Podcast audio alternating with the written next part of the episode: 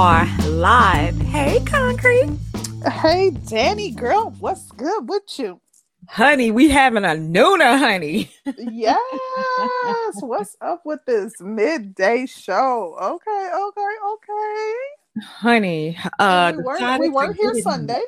Yes. Oh, Sunday. Mm-hmm. Um, me and Concrete got a chance to hook up and hang out on Sunday. So we did. That was a good time. Um yes, real indeed. cute, real cute, real good time. And We did. I was, I was tired, child. I don't know how people drive so far.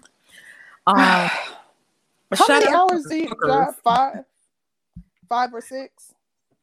Five, Five um, hours, like okay. five and a half. Yeah, and then turning right back around. So yeah, that is it is tiring when you got to turn right back around and do it. If it's you know if you got multiple days in between, it ain't as bad. Girl, I was like, bruh, to drive, make the drive, have to get back, go to work the next day. Um, and when you pack, I don't know how everybody else packs, but I never leave things in order, which is ridiculousness. But I Oh, just when don't. you're packing to leave, you don't leave things. yeah. I, just Okay. don't. And Mhm. so um it was like, what am I gonna wear? Da-da-da. Get this, Ah. get this. Um, it was so much going on. So much. So You know, figure out what that Uh-oh. noise was. I'm thinking that was my uh son child. I don't know what's going on with him. Honey. That's funny because I will like for me when I pack, like I start packing generally like a week or week and a half in advance. So, but I used to be like that, like when it was like me and my girls. But you, you also do, um, you travel quite frequently. You know, you pretty pretty often, like at least every six weeks or something. Every six weeks to two months, right? You you traveling. Honey, uh Mr. Curling got my ass. I I sound like a little trucker on the road again. Both of y'all racking up so that over it. miles. Honey, we're gonna have to get back in the air. Uh Mhm. you know, we trying to be careful because of COVID Yeah, yeah. or whatever, but um it just seems like COVID is kind of going out the window. Like, some oh, places, it's like back to normal. Like in Georgia, I mean, everybody wearing masks and stuff, but baby, people living their lives. honey, I saw. I went Mhm. um we went out to eat one of those Mhm. days. And nobody had on masks, honey. It was Oh like wow! I was like virus Wow. Like, oh, okay, I guess. that was funny to me. Now I do see people. I typically see people wearing masks, but um, yeah, people out and about, like like it ain't nothing. Yes. hmm Like it is nothing. Like, let's just have a good time. Let's just do what we do. We don't care about a mask. Um, and then you hear the numbers are going up. Then you hear Mhm. um the president uh live your life. Get out there. It's not that bad. I'm That fool's just misadvising folks. And talking about Fauci. Fauci is an idiot. I'm like, Lord have mercy. honey, This man. they don't care. I'm like, what in the hell? I ain't Mm. taking nobody's vaccine. Don't give it to me. Mm-mm. I ain't either. If Mhm. they say the only way you can come back to the office is if you vaccinated, that's cool with me. I'm going to be working from home because I don't intend on getting vaccinated. But you know what? Um, Mhm. in certain entities, uh, with the government, they make you like if at the hospital. I think it's mandatory that you get a flu shot. Now, don't quote me on Yeah. this. I'm not. I may not be right, No, but I right. actually, it is if you okay. work in any healthcare um, facility, you have to have the flu shot. That is crazy. So they'll be the first ones because they ain't gonna have an option. Like if you work in healthcare, you won't have an option. I I have never seen a place where it's optional regarding um you getting like vaccinated. You have to have vac- vaccines. I took the flu shot maybe about five years ago, hmm and it was the sickest I had ever been. Wow. Um, I have not taken it since then, but I rarely get like really, really sick during the mm-hmm. wintertime.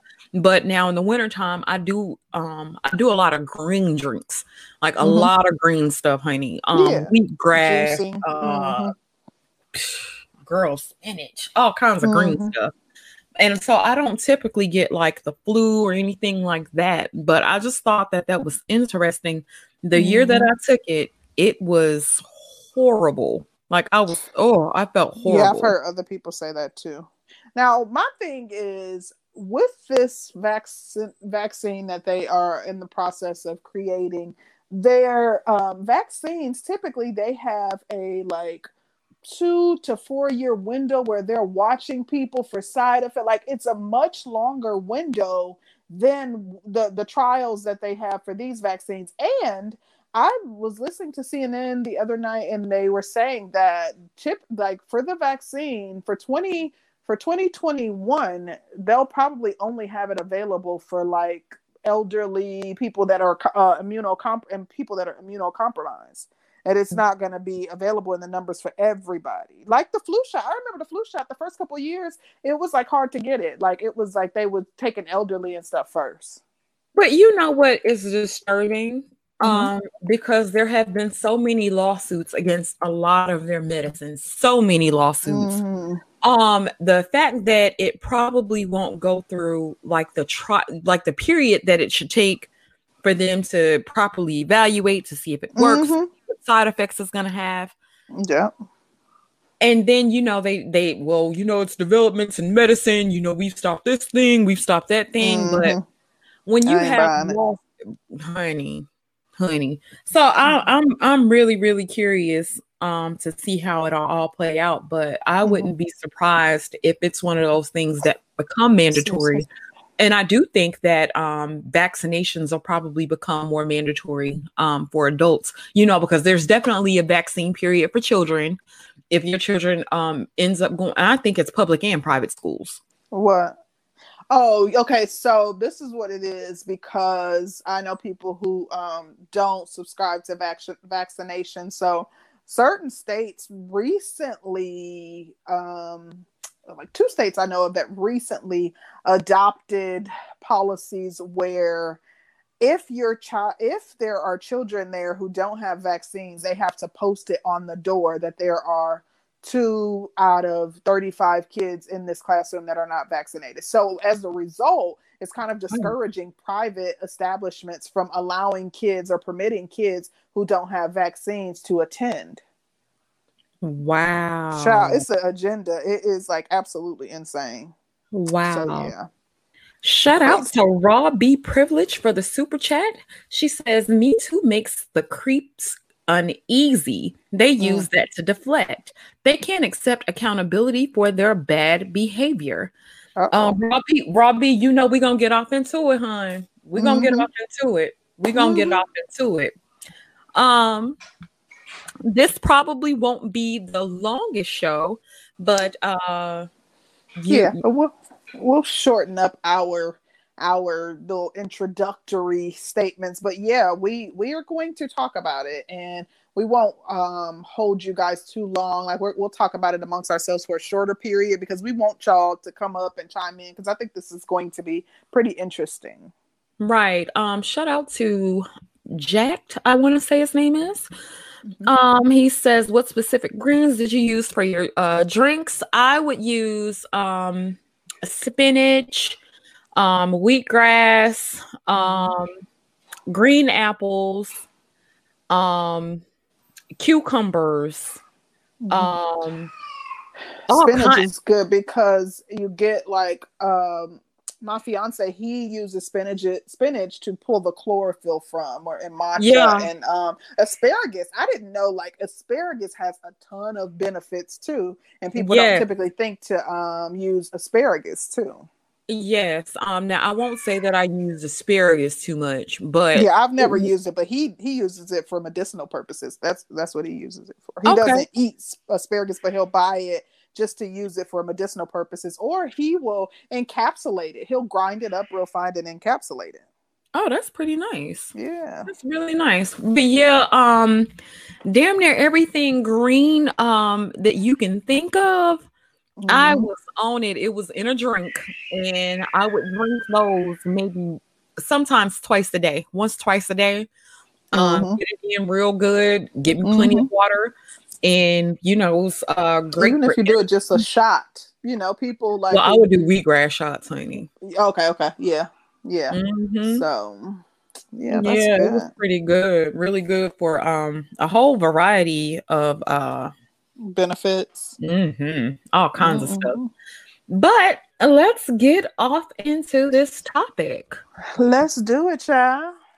Um, Has Me Too destroyed the credibility of women? That is a very, very, very good question. Um, I I think that's a good question to pose. It I had to ponder on that one because um, I am seeing a rise in allegations. I mm-hmm. am also seeing though a rise in men not accepting the allegations. So men kind of being like, you know, kind of. Wait a minute, hold on. Let me back up. Did you see the red table talk? I did not see it, but I did hear um I heard about what she was talking about. And okay. he was basically saying that she was um forced to have sex within her marriage. Yeah, uh, well, when we say she, that was Jada's mom. Was Jada. yeah, Jada's mom uh, came out and said, "See, and this is what I don't like." She said it was a gray area. I don't like like I, like I'm I'm pretty black and white, so I like to be able to define things. And when you say a gray area, that does leave it like people are going to speculate and say, "Oh, well, was it really assault?" You know, like so. I don't like that, like throwing that out there because I think even um, Amber Rose was on there too, and she talked about a gray area. But yeah, Jada's mom was saying that she had non consensual sex, but she said it was with her husband, and it was kind of a gray area, is what she said. Oh God. Um, shout out to Edward Bailey. Um, mm-hmm. he made a very, very good point. Let me see if I can find the comment. He said the original target of Me Too was the lecherous black pastors, preachers, and black deacons in the black church, mm-hmm. which I think that is a absolute positively um definite definitely definitely true statement.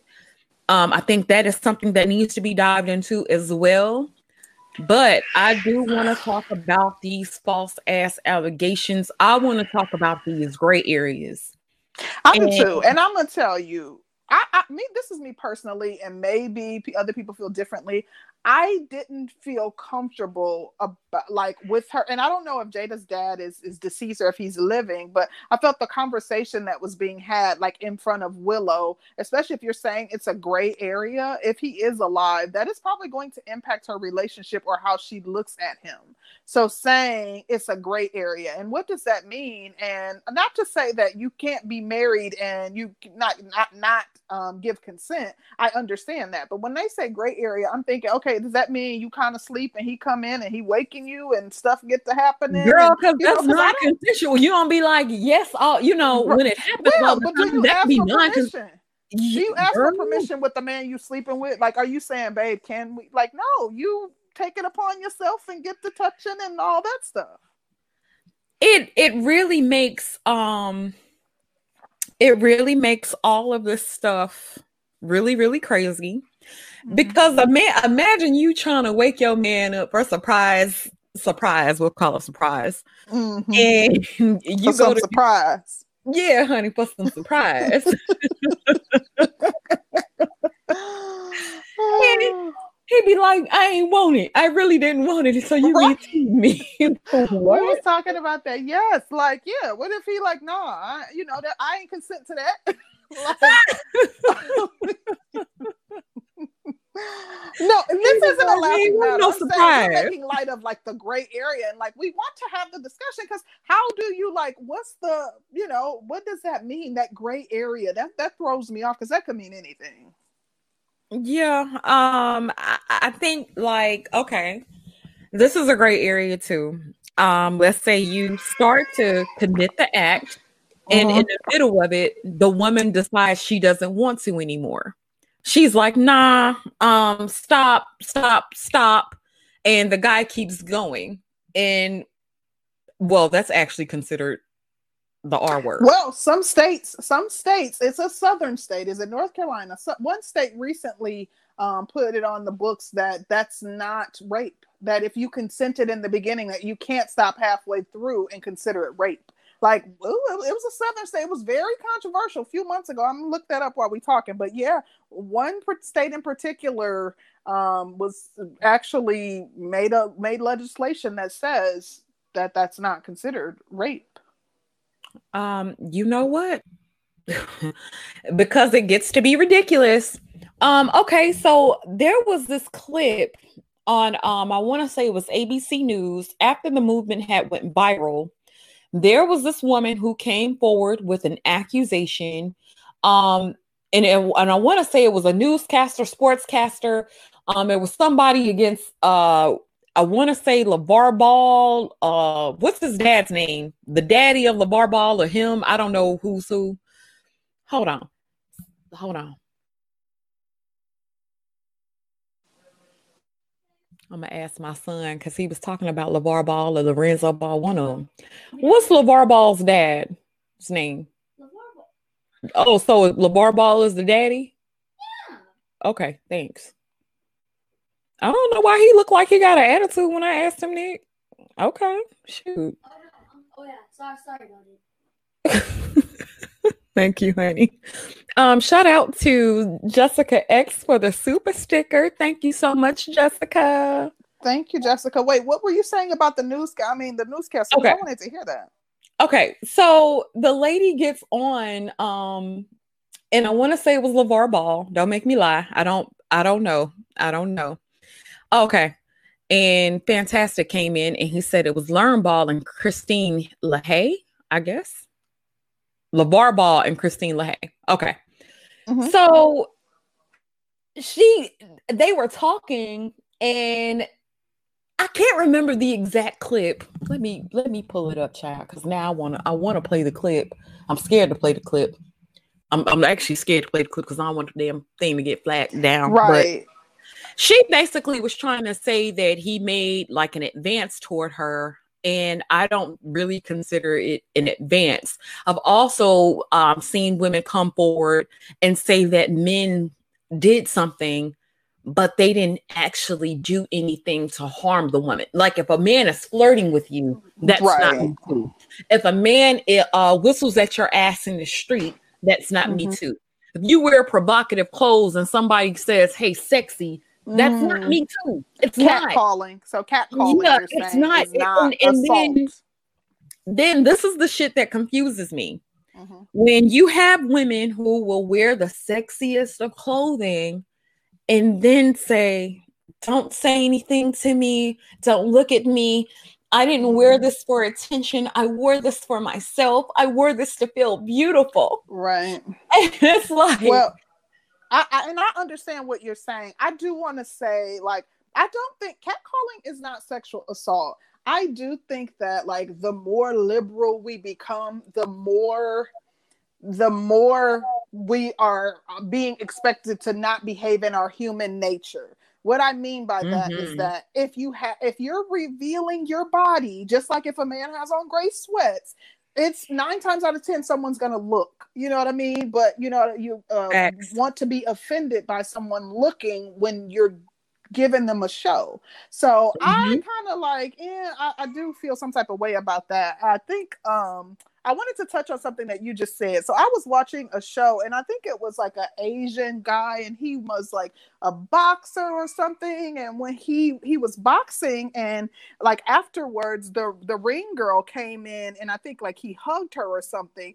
and she, uh, you know, was she was said that he assaulted her. So when I think about like news, I mean sportscasters, I think a woman should be able to be a sportscaster. But at the same time, there were some women that was saying that men shouldn't be allowed to walk around the locker room uh, exposed because they wanted to the freedom to be able to go into the locker room to interview men after their games and stuff. And I just think stuff like that is nonsensical. Wait outside until the men come outside if you want to interview him. How are you going to be offended that he's getting cleaned up after and you're invading his privacy by walking into the locker room? Some of it it is just silly to me.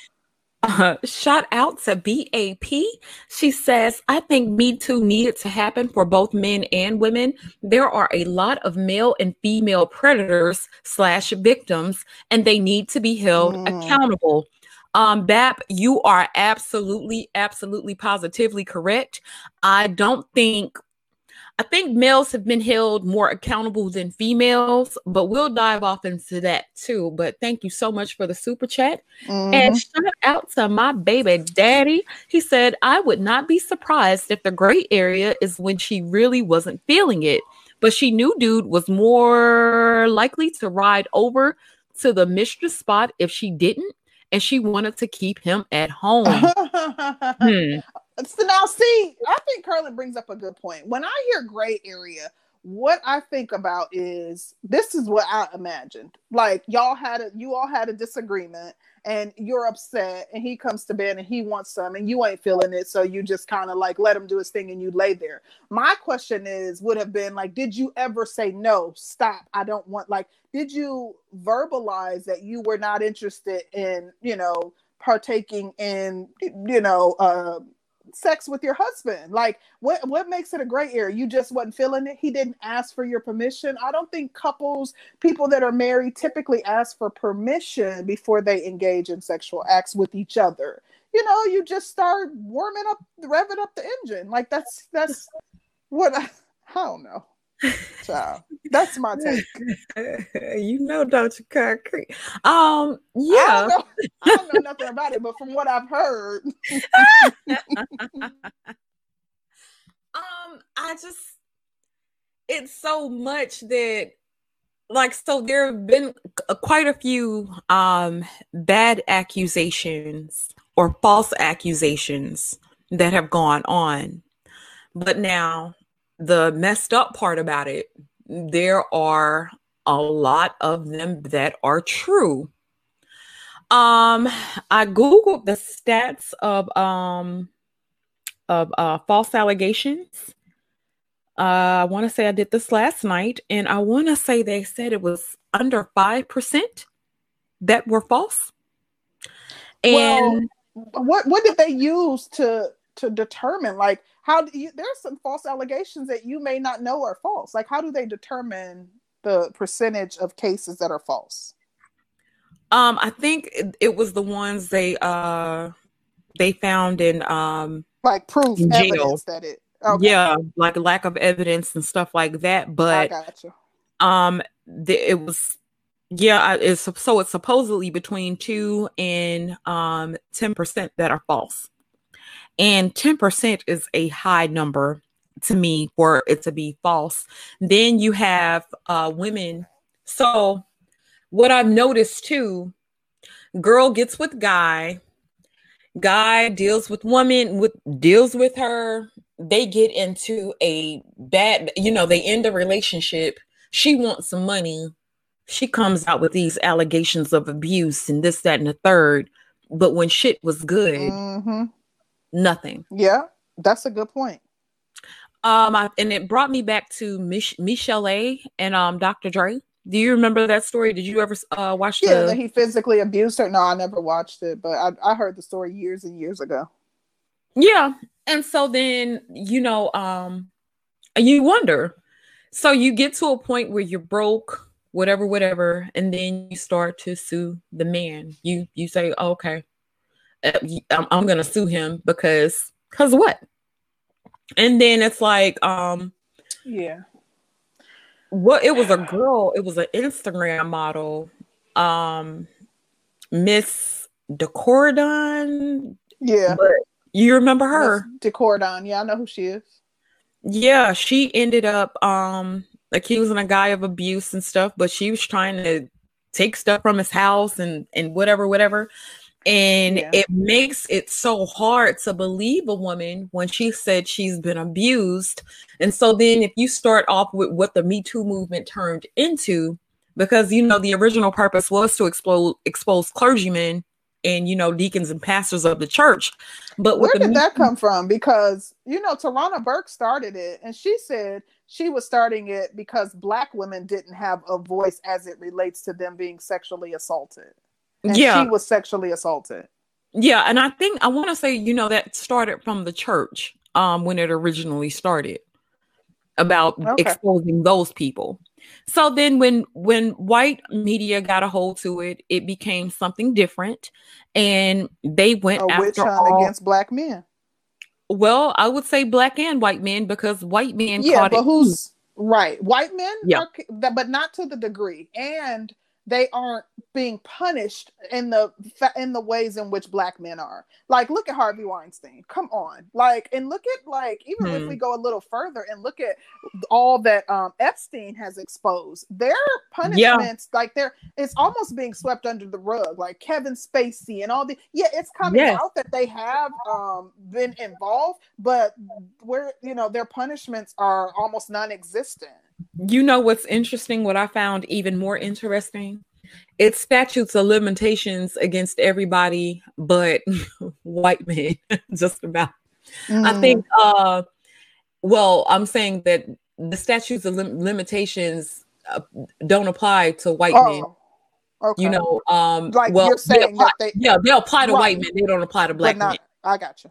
You know what I'm saying? And so mm-hmm. I find that very interesting because with Bill Cosby, and I'm not going to sit here and say that Bill Cosby was or was not guilty. I was not there, but it's certain instances where women put themselves in certain situations and then mm-hmm. say, "Oh my gosh, da da da da da." But you if you put yourself in a situation i'm not saying that you shouldn't be able to do certain things but if you're going up right. to a hotel room at two three o'clock Come on, like you know what it is like I, and that's my take on it like i'm mm-hmm. not saying like what he did was absolutely deplorable but i think like you know the fact that he was committing adultery but these women he was hanging out at the the um playboy mansion and stuff like they knew mm-hmm. what it was but nonetheless what i don't like is the fact that they are able to um, they are able to nullify the law in situations where black men are involved because that deposition that he gave regarding Constand and him um, you know, like the deposition where she won the civil suit and he, you know, she was able to sue. That was a sealed deposition that should have never been able to be opened. Like that was like the fact that, you know, they are able to bend the law in order to get black men and jail black men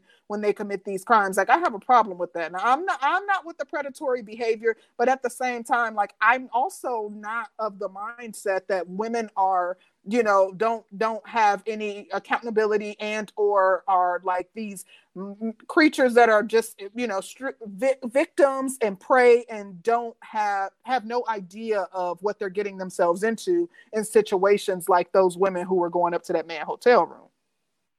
So this is the problem that i have with the whole thing.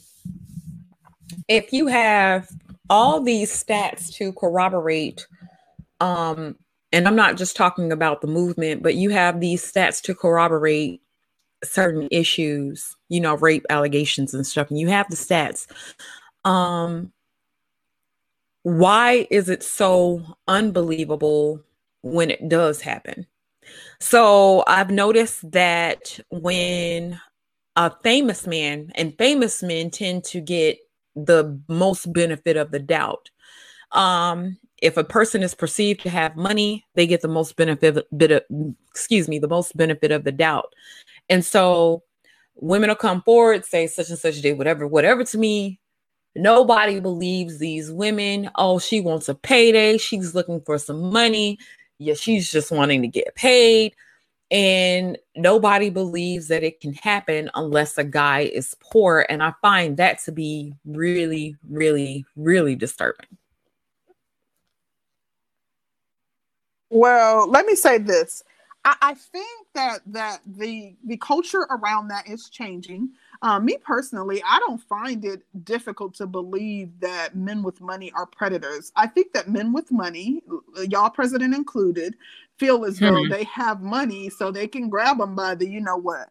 I think that they feel that women don't say no to them or shouldn't say no to them because they're used to women giving in. So I'm not of the mindset that men with money don't um, engage in predatory behavior, but I also do believe that women who are like are entertain these men, not, not just to say because you entertain them, you automatically want to or are accepting of sex, but they know what they're looking for. They know what the men are looking for. That does not mean, yeah, I might know what you're looking for, but that does not mean that they don't have the right to say, this ain't for me, this ain't what, you know what I mean? But it mm-hmm. does become alarming when, and I know people that are victimized handle it differently um, and maybe because they feel like they're strength in numbers. But when you've waited 30, 40 years and one comes out and then 10 comes out, and then uh, not to say that everybody is lying, but I do think that there are some women, some people that are just opportunists as well and see that mm-hmm. as an mm-hmm. opportunity to, you know, benefit.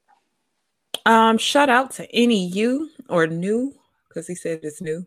Um, he said because it's happened too much. Why settle out of court? I also think that that is a valid point. I noticed that these women don't follow through on principle. Um, I noticed that some will actually take the payday um, versus actually going through with the situation and actually prosecuting the person who did whatever, whatever to them. So that does uh, cause a strike against the credibility um, if you settle out of court and this person never goes to jail and this person is never convicted, that's a problem. That's okay. Problem. So that brings about another point. If you settle out of court with somebody, let's say you never file a criminal complaint, but you sue them civilly and you settle out of court and, and or there's a settlement that's made did you receive your justice or should you still be able to pursue them criminally? Like you you know like some of the women even in the r. Kelly situation they were receiving paydays and have been for years.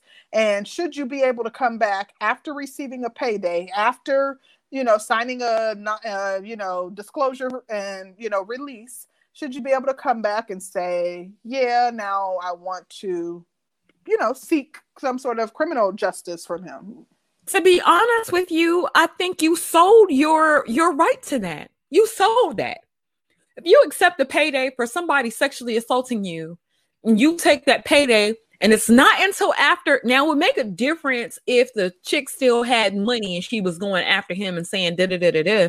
But it's usually when they end up broke and they need some, they need another fucking pay. Excuse my language. They need another payday. And so mm-hmm. then you need another payday. And so then you choose to go after the person again, even after you sign this, that, and the third. And so that destroys the credibility of women. Right. And I think that you should be able to, after, well, if you file criminal charges and, you know, you are traumatized by the incident, you know and or you're not you should be able to go after their pockets at that point but i think it's kind of interesting that some women go after their pockets and then many many many years later or like when the well starts to run dry mm-hmm. they then want them to be prosecuted criminally. So I, you know i know people have different motivations for doing different things but i do think it's something to be said for the fact that women are believed almost now to be like crying wolf. A lot of men are like eh, i ain't buying into it. Like what is the reasoning behind that? Because there's an increase in men that are like i ain't i don't believe it so then let me ask you because I want to say uh I forget his name. Is it Sek Sekire? Sekire? Sekire? I don't know. I don't know how to pronounce it and I apologize. Um he said something about drunk uh drunk sex. So guy and a girl goes out, they go to a club, they taking shots, she gets drunk, she has sex with him, she wakes up, she gets to scream rape. Mm. Why is it sole? why is the sole responsibility on? Jessica brought that up too. Yeah, Jessica brought yeah. that up earlier, and I wanted to touch on that. Yeah. Why so is the sole I, responsibility I on the man? Especially if both of them are drunk. If both of y'all are drunk and you have drunk sex, he couldn't consent either. But I think it's because the woman is typically the one being penetrated. And I'm not sure if you guys know, but rape involves being penetrated. So if a woman takes advantage of a man, let's say she holds him at gunpoint, makes him have sex with her, it would be sexual assault, not rape, because rape involves penetration. So I think that it's because point. even though the man is drunk, he is the one causing the penetration. Um, but that still doesn't justify it. And I don't think that that should, you know, I don't think that should be a thing. I would push back against that. We were both, you know, sloppy drunk, you know? Yeah, but they put the responsibility solely onto the man. And I think that that's that's a problem that's a problem and she'd actually have to penetrate him with something for it to be considered rape and i think then it's uh sodomy i'm pretty sure yeah yeah, yeah. it would be that's a, a a very very good point that you brought up concrete are you ready to open yeah let's go ahead and open it up because and while you're doing that i wanted to touch on a few other things so i don't think like we're talking about you know, sexual assault and rape and things of that nature. But men not believing women is not just relegated to those areas. Even when we talk about physical abuse, look at the Tory Lanez and Meg the Stallion thing. You know what I well, mean? this is what, this is what's messed up.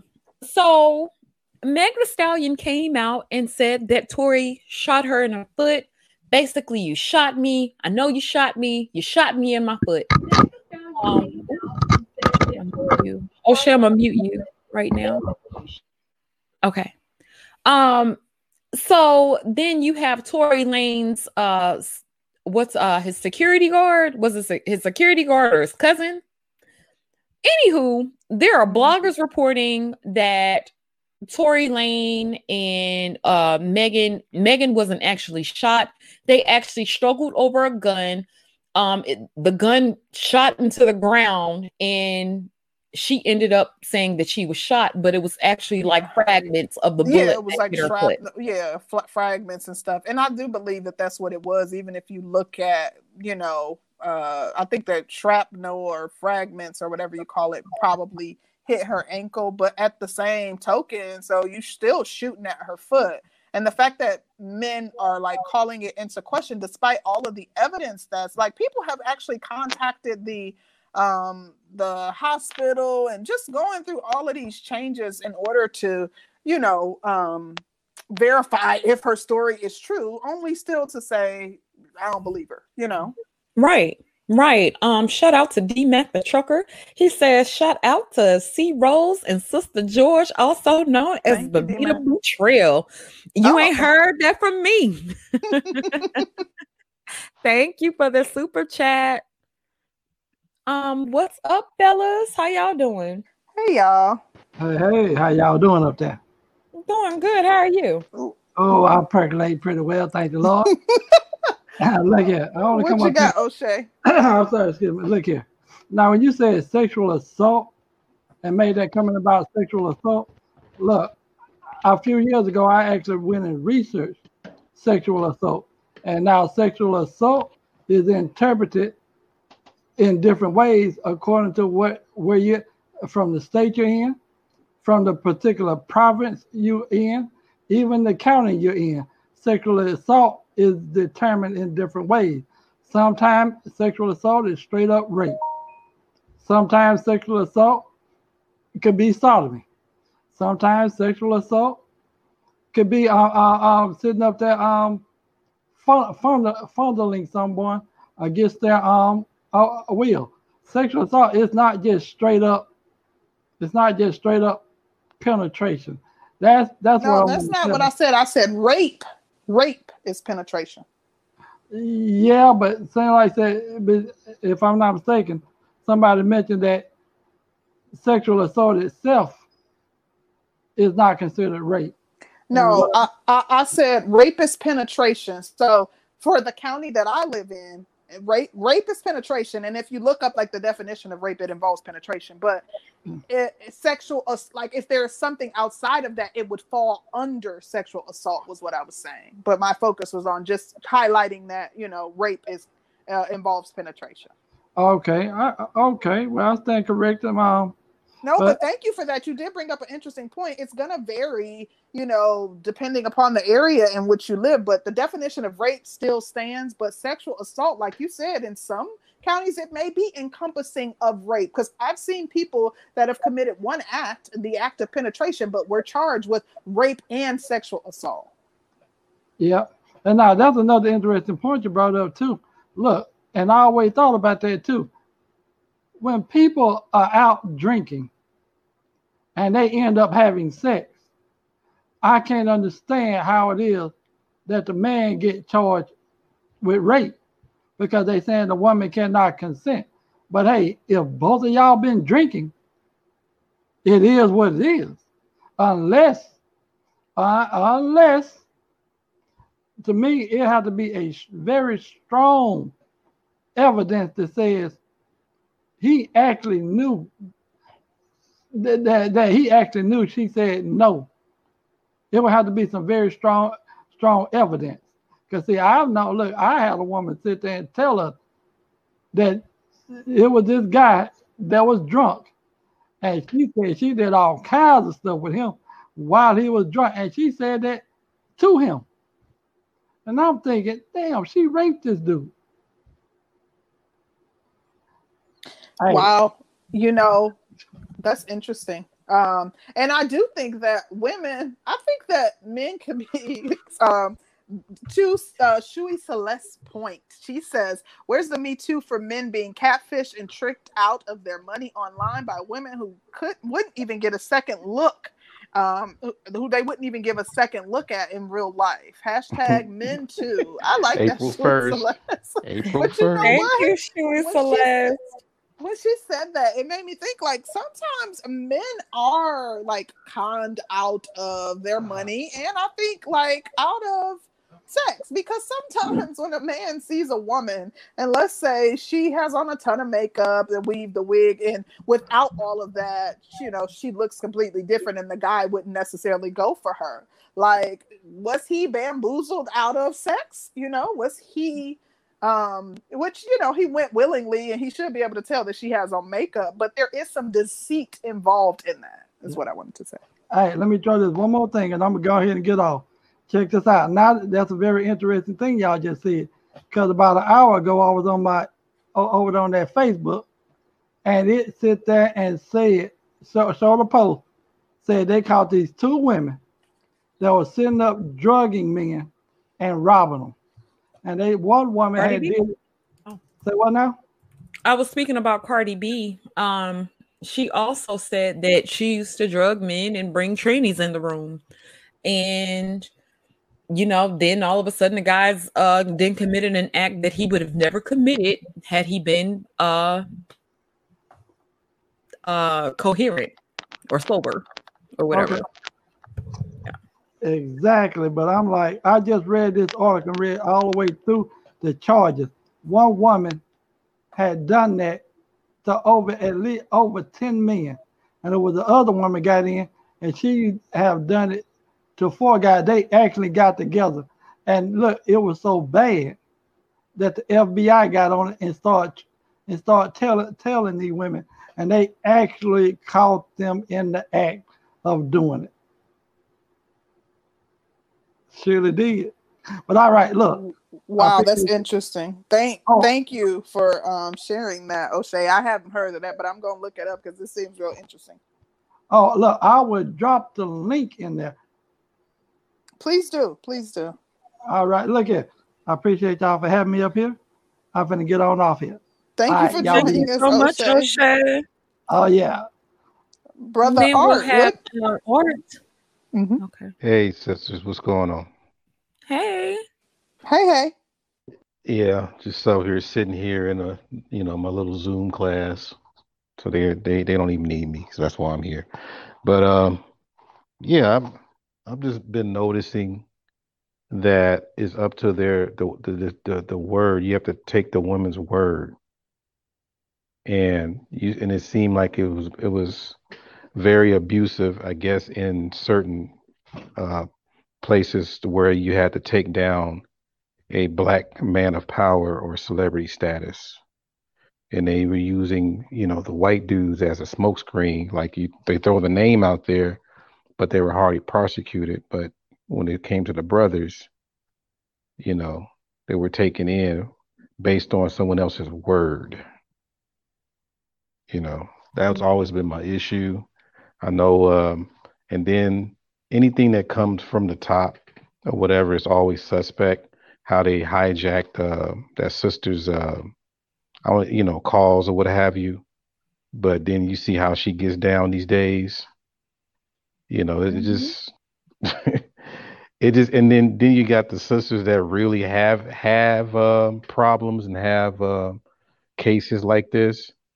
Like when you start peeling the layers, it it kind of takes the spotlight off the sisters that really need some assistance and then puts it more on the on the women that just trying to abuse mm-hmm. is it because of the gray system. areas i think it's just the um it's the part to where um you know what they say attention is the the the the most the biggest currency right now so the more you can get the attention in the best way that you can sell it that's how you can determine whether or not you have a case you know? And so so if you have someone in that industry that's backing you up then basically you're pretty much going to get what you want.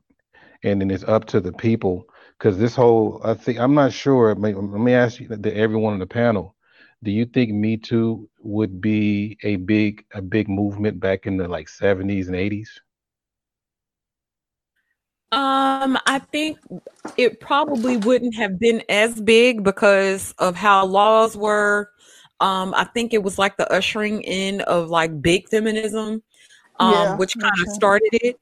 Um, because at one point when women were relegated to their to being uh at home, um, that that did make a, a big difference. And then when you bring women into the workplace, um, you bring women into certain areas I think that's what caused a lot of it too. Um, now, I'm not saying that everybody was innocent, definitely not saying that, but I, I do think I don't think the movement would have been as big back then. I don't. Hmm. Yeah. So that was it. I'm I'm not long winded. I'm just throwing that out there. So I I'll stick around and until Thank my you. turn comes back around. Um, okay. I, and regarding the question, I kind of agree with Danny. I think that um, things were that I think that we were just moving out of like the traditional um, ideologies that people held and the traditional values that people held in that uh, era. I do think that feminism was starting to get bigger during that time, but I still don't think that it would have had the impact that it's had today. I don't think that it would have had the popularity and that it would have grown like it has, um, you know, in in, uh, in, the recent years that it's been um, a movement. And don't forget, we I mean, I hope somebody brings up Bill Cosby. Yeah, we talked about him a, a, little bit. Okay, that's very uh, significant in this. Yes. Yes. You know, six, 60 victims, but at the same time, it's coming from the entertainment industry mixed Insane. with law law enforcement. That's kind of mm-hmm it's kind of big. I mean, it's like, you know, on one hand, you know, this dude is a predator, but on the other hand, you got the industry trying to catch a big fish. So which side do you choose? You know, what which way do you go? Well, that's the thing. It's like if you don't back and support women, you're looked at as a pick me, as a bad person, as as, as you know, um, supporting predatory behavior, despite the fact that there's not enough evidence for you to, you know, um, be swayed or you know, like it's kind of like this whole expectation: believe all women. I, I mm. always push back on that because that means that all men are li- like anytime we're making an allegation against a man, the assumption is that the man is the liar. If you're going to automatically believe all women, I think that is a dangerous message and notion to push. It's absolutely insane to me. I wonder where we got that from. yeah. We're living right in this country too. Right. Right. but uh, you know, I'll, I'll yield. I'll yield to every. You know, who else wants to go next? Um, GA boy, what's going on, huh? Hey, how y'all ladies doing? Can you guys hear me? Yeah. yes, yes.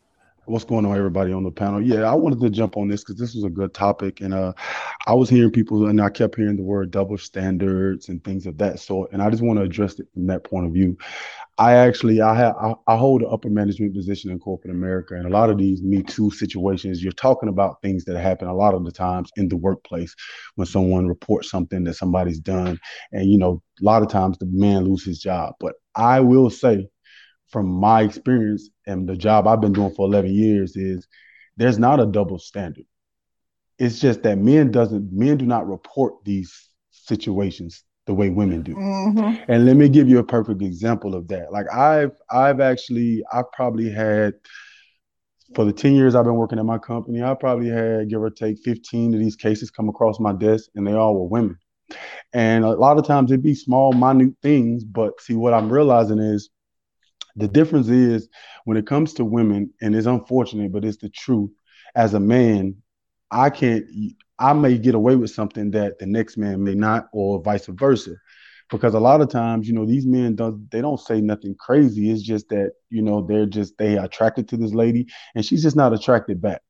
And you know, they're like I, we Mm-hmm. had we laid a guy off not long ago, a little bit before the COVID, and to be honest, man, it was nothing but he was attracted to her. He was trying to court her, but she wasn't interested. Now, to be fair, she kind of let him know that she wasn't interested, but he did what most men did. If he really wanted, he kept pursuing her. He never was disrespectful though, but he really his last straw was, you know, he came. He one day she was at work and he told, "Oh man, your, your hair looks nice today. You look amazing in that dress." Those are his exact words. Your hair look nice today. You look amazing in that dress.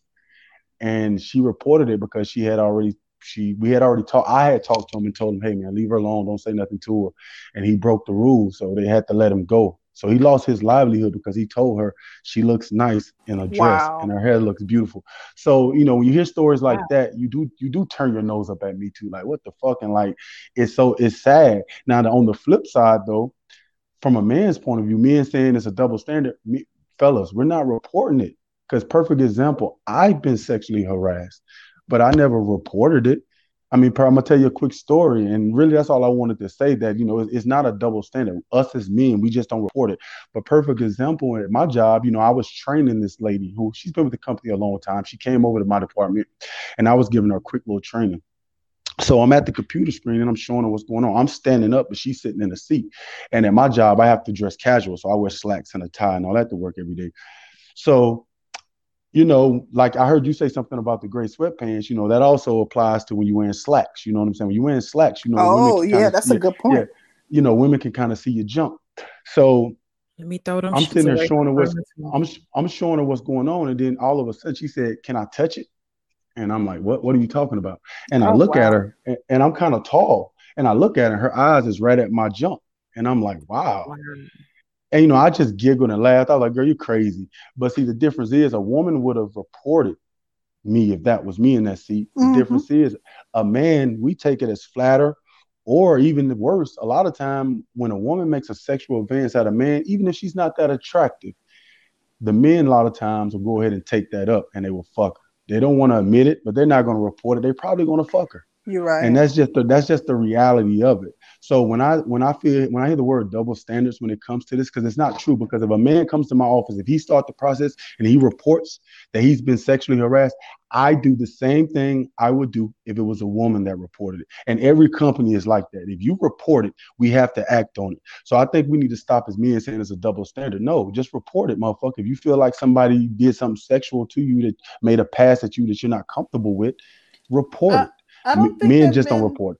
men don't look at that as like masculine thing. Like as a man, I can handle this. You know, even if it's someone that you're just not interested in. Like I think that men just don't look at that like going to tell that someone is, you know, flirting with you or want to trying to give you some action as a masculine thing. But I do And I agree. No, and listen, I Yeah. agree with you 100%. But those same men need not, they don't need to be saying it's a double standard because that's not Right. true.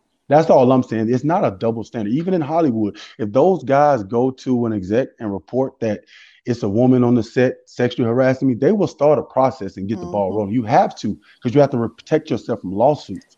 And so it doesn't matter. It- so it doesn't matter if it's a man or a woman. Whoever reports it, and I also heard this guy says they got to believe the woman's word. No, Mister Art, if you come to my office and tell me this this happened, I have to believe your word too. You have the same power. It's just men doesn't re- men don't report it. That's all I No, really want. to did, but but did you do you I mean, is it when they do report it? I would ask you this, and maybe you can only speak from where you're at. I'm not sure, but just overall in general, do you think that when the men report it, they have just as much as credibility as a woman reporting it, uh, I mean, court?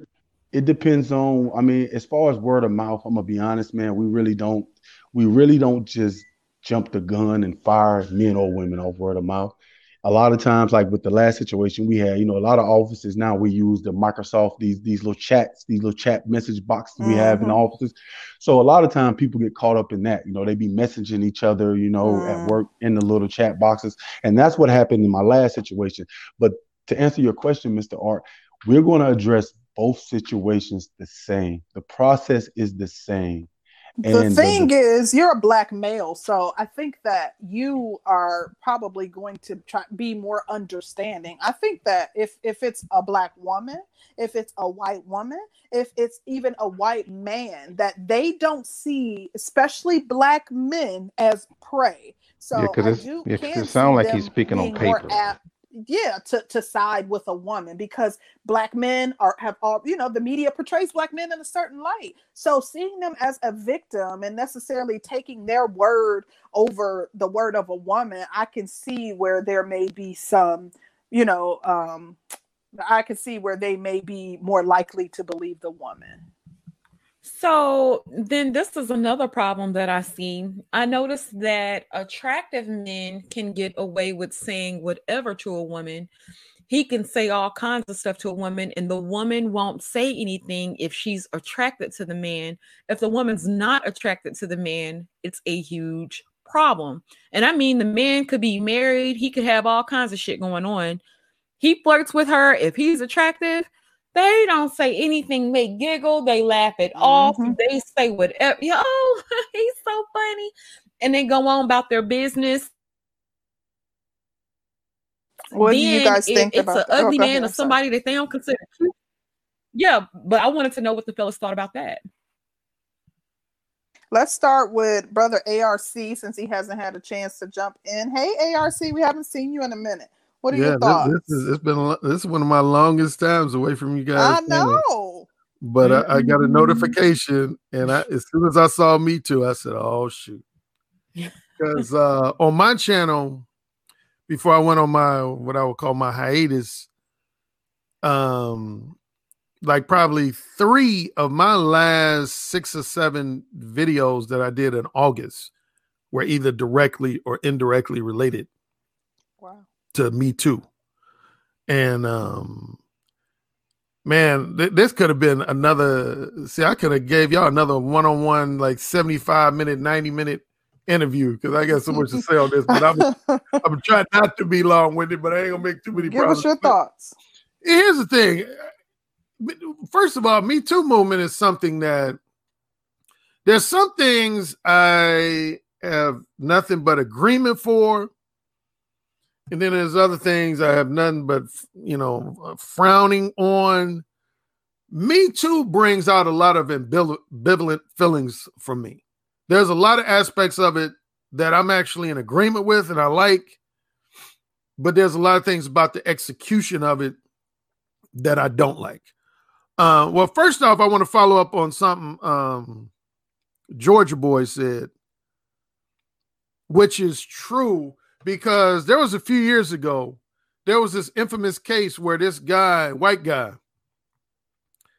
um, was he worked at a health and fitness club.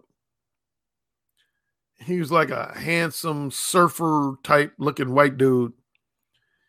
And he came forward with a sexual harassment charge, which was rare for a man to do. But he said his female colleagues used to regularly just be grabbing his butt, grabbing his dick, just grabbing all on his body. And um, and at first he said, you know, he would give him a pass, kind of let it go. But he said it happened so frequently that he he literally got irritated because one, he was in a relationship. I don't think he was married, but he was in a relationship. And he said he told gave these women warnings like y'all can't just be just grabbing on my my genital area, my butt, like on a regular basis. And it was interesting, and this is one of the reasons why a lot of guys don't come forward. What Georgia Boy was alluding to, because he said first he was telling his male friends, they all criticized him. They was like, man, you should be enjoying that.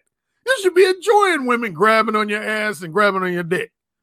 You you a wimp if if you complaining about this. Then he said what made it even worse when he went to his higher ups at his health and fitness club, which were I think two of the three were men. They criticized him. It was basically like, come on, dude, what are you gay? Are you a homosexual? And he was like, so if I was a woman, would you be asking me that?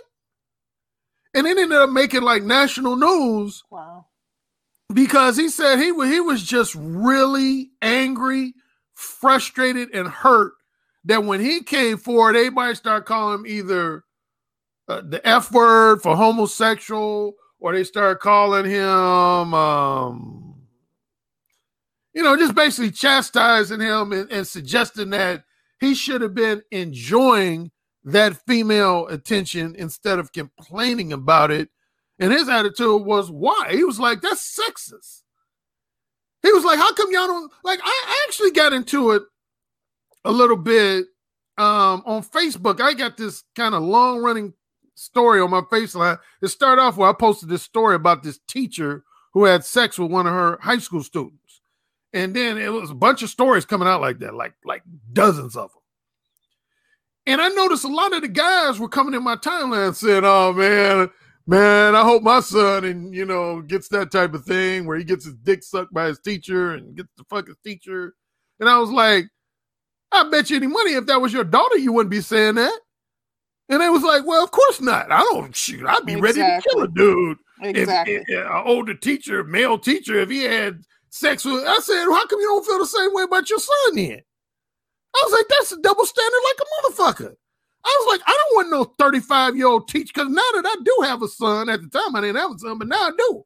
I don't want no 30 year old teacher fucking fondling my son and he's in, in eighth grade. I go up there and go off on that bitch.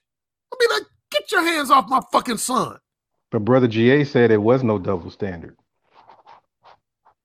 Well, no, there is the way people react. Well, yeah, that is true because GA boy was saying there there isn't one. Well, but well, he, but he did make the point. He said a lot of guys don't have the courage to come forward, and that's what I was following up on. Is that because of what that guy experienced at that health club? I would say that's true. A lot of guys, based on the reaction he said he got from both male friends, acquaintances, male higher ups at his company, he said basically nobody took his allegations serious.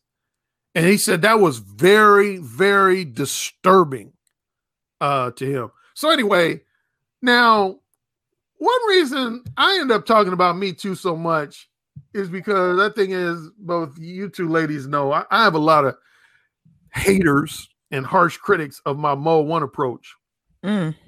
And I have three versions of my Mode One approach. And one of them is called Mode One Hardcore, where I'm mm-hmm. real explicit with women. Like I say a bunch of X-rated, triple X-rated stuff to them in the first three, four, five minutes of my conversation.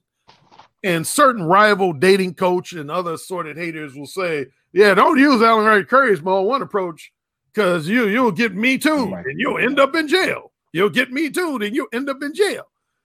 Let me make it clear for the millionth time. You can't go to jail for telling a woman you want to fuck her. Period. Well, I say in this country, I ain't gonna speak for all countries. United States, you cannot go to jail for telling a woman you want to fuck, even if you say it in an explicit manner. You ain't going to jail for that shit. Now, can you get fired from a job? Yes, you can. But my counter argument to that is why, why are you trying to fuck your coworker or business colleague anyway? Mm. Why? Well, isn't that where both where most um relationships start? Not having sex, you know, not coming to or saying you want to have sex, but there's a high percentage of relationships and marriages that start in the workplace. That's typically we spend more hour wake of our waking hours at work than we do at home. So um Well, uh, it- be- well, it- well, concrete, you know, see, I used to like you, concrete, but now you know what you're doing Uh-oh. unintentionally. What am I doing? You're giving one of the counter arguments of a lot of my haters and critics. Because when I'm I did a video, was it I can't remember 2018 or 2019? I think it was early 2019. I did a video simply called "Quit Trying to Get Laid Where You Get Paid," and at least one third of the guys who watched that video, that was their response was some variation of what you just said. It was like, yeah. ARC man, with all due respect, man, like in the 21st century, man, we spend so much hours at work. That's what most of us hook up with. Like yeah. Uh, our girlfriends, fuck buddies, and even future spouses, man. So for, for, for you to, to say we should it, my simple thing, hey, if you're hard headed, I say go ahead and be an adult and make an adult decision. But I'm saying the risk, you you, you got to always evaluate any of your choices and decisions in very simplistic terms by the risk versus the reward. The risk versus the reward. And to me, in a work situation, unless the exception would be, and I think you guys touched on this briefly. If you work, if you work for company XYZ and you got a coworker named Linda, and she's made it very obvious that she's attracted to you. I mean, like she's always gushing over you, always batting her eyelashes at you, as some conventional PUAs would call that choosing signals. She's giving you blatant choosing signals. Then I would probably go ahead and say, go for it. But I'm talking about when you're talking about trying to hook up with a woman that's a business colleague or a coworker, and she's not giving you that type of blatant interest. At, at, at best, she seems indifferent towards you. That's a risk. Because here's what I tell my clients. Number one, let's say you do hook up with Linda and y'all fuck casually uh, uh, uh, and y'all working together. At some point, that shit's going to end. And you know what that's going to lead to? That's going to lead to in work drama. Oh yeah, true. In work drama. Once the couple starts starts having sex and that that short term relationship ends, but they still Mhm. working together, it almost inevitably leads to drama. Well, let me Good ask point. you this then. Let me ask you this, and I wish GA Boy was back here. And this kind of goes to what Sister Concrete was uh, alluding to. You do have a lot of ambitious women trying to land that boss because he's a good man. He goes to church, and and I just you know all that kind of they want to do. They want to always get with the boss, you know, for some reason. You know, they these dudes ha- happen to marry the secretaries or whatever it is. Mm-hmm. Would you say that this climate right now was sh- is sh- pretty much shut down all of those possibilities? I wouldn't say it shut down all of those possibilities, but see, that, that- that's a good question. Because see, that brings up why I said I have ambivalent feelings towards me too. Because here, here's the problem, and I've particularly since I worked in the entertainment industry before, I'll mainly emphasize the entertainment industry. It's like you got two sides of the same coin. You got some situations where you had, say, studio executives that you had, let- let's say, a really good looking woman. Let- Let's make her married. Let's say you got a woman named Tanya, good looking, sexy, but married. And she's working for Paramount Studios, making 70 grand a year, which she probably wouldn't be making in another industry. And she just wants to do her job, do it well, and hopefully get promoted and keep making money. And then you got this middle aged, older, white studio executive there who says, Tanya, if you want to keep this job, you got to suck my dick every Monday. And she says, Excuse me, sir? He says, You heard me.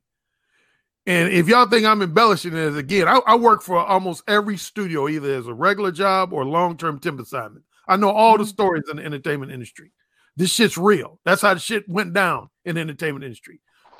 Executives be like, hey, if you want to keep this job, Wow. you got to take care of me. And Wow. woman be like, well, I'm married. And dude be like, I don't give a fuck. That ain't my problem. If you want to keep this job, because there's a number of women who want your job. If you want to keep this job, you need to suck my dick every Monday. Some weeks, Monday and Thursday. And then I'll make sure I you, you keep this job and you might even get promoted. Now, the woman could choose to quit right then and there and say, Oh, this is disgusting. But she might realistically realize her only other option is to go work at Target as the afternoon manager She for should have 40 had a recorder. Should have been recording them and sued. So this is one of the reasons that provoked me too, because you had women like this fictional Tanya I just described, who start coming out after the, the original woman who you know started it. Because I don't think she worked in the entertainment industry, but the main women who start adopting that Me Too philosophy and Me Too hashtag were predominantly women who worked in the entertainment industry, media, and to a slightly less extent, just big corporations, period, that were like, oh, I've been there. I've been there. I've had that type of boss. Then they would put hashtag me too. So I think for women like the Tanyas, me too is a good thing to have their situations exposed. Now, on the flip side, related to your question, Art, there's a lot of women realistically who pursue jobs in media and entertainment and even a few other industries where they basically know that their beauty has value, their sex appeal has value. So they go into an audition looking at the male casting director like, hey, if you give me this role in this movie, you can get this pussy. And you know, they're willing to exchange their sexual companionship for career opportunities. But what has happened, and this kind of sort of, uh, if some of the stories I've heard from people in the know are to be believed, this involves Bill Cosby. What a lot of guys will slickly do is say, Hey, yeah, if you give me some pussy, I'll give you the role in a movie. And the woman gives him pussy. And then after he gets, gets the pussy, he says, Oh, you know what? I don't really have that decision making power. And then Uh, she files Me Too charges against him. And Exactly. Then she's like, "What? You said you was gonna give me a role in the movie, and I gave you." He like, "No, no, you know, I thought I had that. I don't really have the power to cast you in this movie." All of a sudden, Wow. she says, "Oh, I I've been sexually violated. I've You been Women know got to what? be smarter. You got to get it recorded. no, Now, you gotta going- get your money off top, child. Um, uh, Going back to Tanya though, if you can. Okay. I'm sorry. Go ahead. no, no, yeah. What about Tanya? The Tanya? Yeah, the the time. What if she did took up took the the boss up on the offer, and, and probably was indulging for like six months to a year, and finally just she just said, "Hey, I can't do this anymore." Does she have a legitimate Me Too case? I would lean towards saying no. Now, see, Yes. I know a woman. What- yes, she would. Uh, uh, uh, Yes, she would have a Me Too case, and it would be pr- quid like quid pro quo. Like he, he Uh, was, yes, she um, would have a making her case. do something for something. She would have a case, even if she did it for some period of time. But it was under duress and under the pressure or guys that I wanted to keep my job. Well, I would I would Other say if she had the option to come forward at the time and chose not to, that's the main reason I'm saying leaning towards she shouldn't have a case because see, and that's the problem is that there's nothing keeping women from coming forth. Now, on a quick side note, I told a story on my channel and somebody else's live stream. I used to have casual sex with a woman that lost her marriage because of that situation. It was a sister, and I know brothers who ain't heard the story gonna hate this story. There was a sister I used to mess around with in the Chicago area. She was married to a black man. She was black. She was married to a black man, and she worked. I'm not gonna say the company because it's too well known. But let's say she worked for a Fortune 100, really they're a Fortune 50 company, one of the top 50 corporations in the country. She was just a lowly secretary, and her white boss, using that same Tanya example, basically came to her like, "Hey, you do you are you?" She he, she said he asked her, "Are you ambitious?" And she said, "Well, yeah." He said, No, are you really ambitious? She said, Yeah. He said, Well, I'm a rising star in this corporation, and I'm willing to take you up with me if you take care of me, if you get my meaning. And she was like, I think I know what you mean, but could you be basically he went on to tell her, like, Get on you take care of my sexual needs, I will take care of you. She was reluctant because again, she was married, but she went ahead and went with it. So this guy, white, her white boss, started fucking her over a number of years. And where things went wrong, they were at the company's Christmas party. This dude, I gotta get nothing else. I get points for boldness. He asked her to slow dance when she was at the Christmas party with her husband. And at first, she said she resisted. And he said, No, you, you slow dance with me. She said, Okay. So he started slow dancing with her. The husband already looking, you know, making frown faces. Then he says, I'm going to go to a room. I want you to act like you go in the bathroom and meet me in that room about five to 10 minutes. She she goes ahead and does it. Long story short, he oh shut up. Um, Samsung, whatever. you- Um Mm. he fucks her in this room fucking her doggy style. And her husband walks in the room, catches his wife getting banged by her white boss. He files for divorce. The good news is for him, Wow. probably to this day, he receives alimony. So for all guys who think alimony is just something that men pay to women, wrong. He she was paying this guy because she was making good money. Time I was messing around with, she making like 250 grand a year. She started out making like 30 grand a year. At time I was messing around with, she making like 250 grand a year. So I take it the husband don't make that much as her. Oh, he, he was unemployed at the time they got divorced. Oh, so it probably put plays in his favor. See? Yeah, Mhm. and, and so he he he got a healthy monthly alimony support, and um, it was interesting. The whole story was interesting. That I, I- and I just had to ask. I said, "Why did you choose to fuck your white boss?" She said, "I wanted that money." She said, "I wanted I wanted the job promotions." She said, "I love my husband," but she said. I want what is this? ARC watch my last show. I don't get it. What does that mean? Don't worry about it. It's nothing. Um she wanted that money. And uh she said the temptation to get promoted and, and you and you see it didn't work out for her again. She told when she started out working for this Fortune 50 company, she was just like an exec, was called an executive assistant. She was making somewhere between 30 to 40 grand. When I was messing around with her, which was in uh, around 2001, she was making about 250 grand. She was one of the highest ranking people in that corporation. And Slept uh, her way to the top. she, yeah, she slept her way to the top. But that's, where how that it always from, 'cause been, a lot of women are willing to do that. But that's how it's always been, ladies. You had to sleep, you had to know somebody, you had to get on your knees to get that money, that paper. And if your boy doesn't make more than you, obviously she wears the pants in the relationship. So the guys Well, are if it goes wrong, you Eh, always But, but, but, too. but art, art, art. Money like, isn't it always everything. Will, it will. If he if she get married, that's why a lot of women nowadays that make money, they're not gonna risk getting married to any dude now unless it's equal yoke.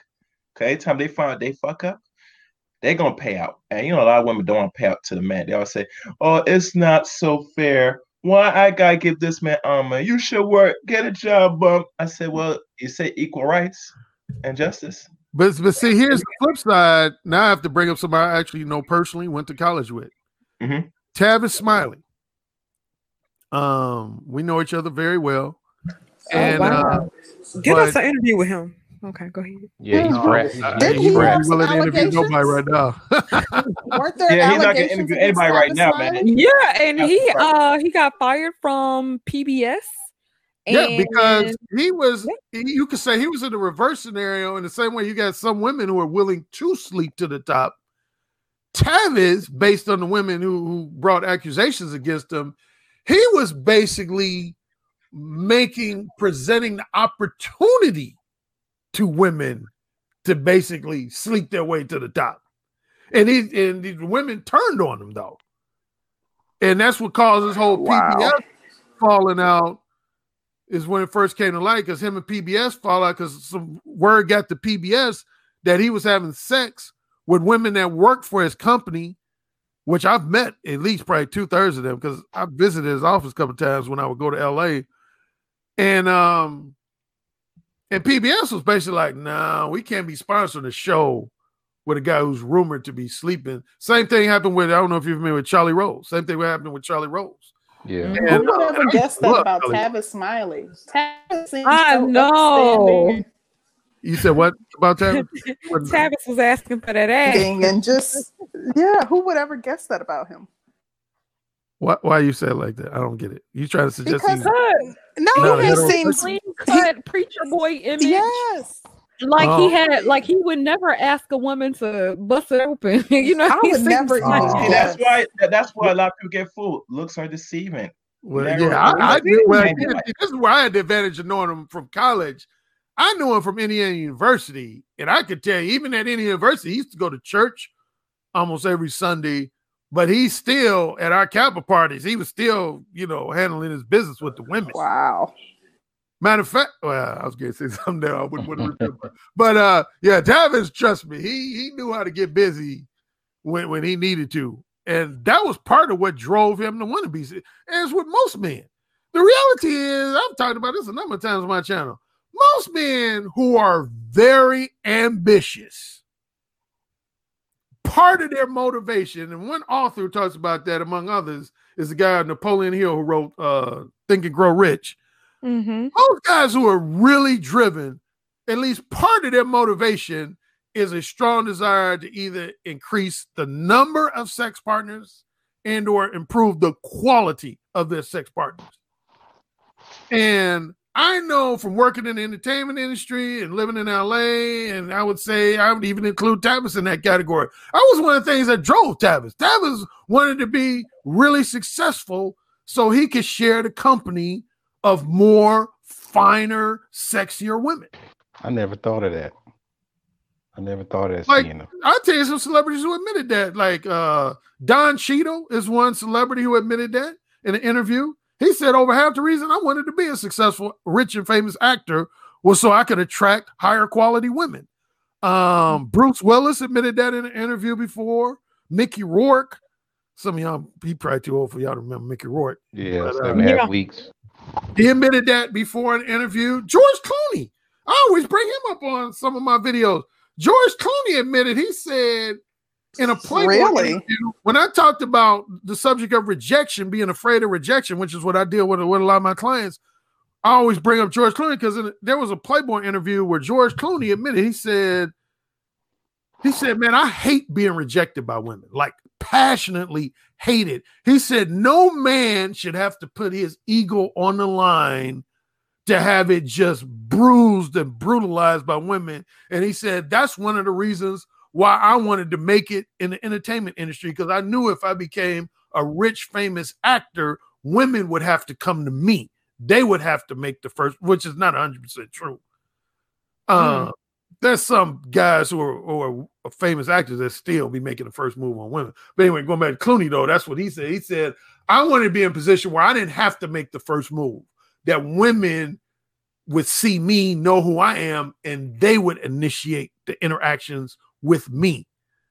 Um, but anyway, I was making a point that yeah, a lot of guys, particularly in the area of media and entertainment, that's that's probably no less than 40 to 50 percent of their motivation for why they want to be so successful is is so that they can improve the caliber caliber as well as the quantity of women. Now, somebody just brought up Morgan Freeman. And then I'm gonna say this and then I'm gonna shut up and pass the mic. Here's where I think Me Too goes too far. Again, there's some valid elements of Me Too that I'm in agreement with.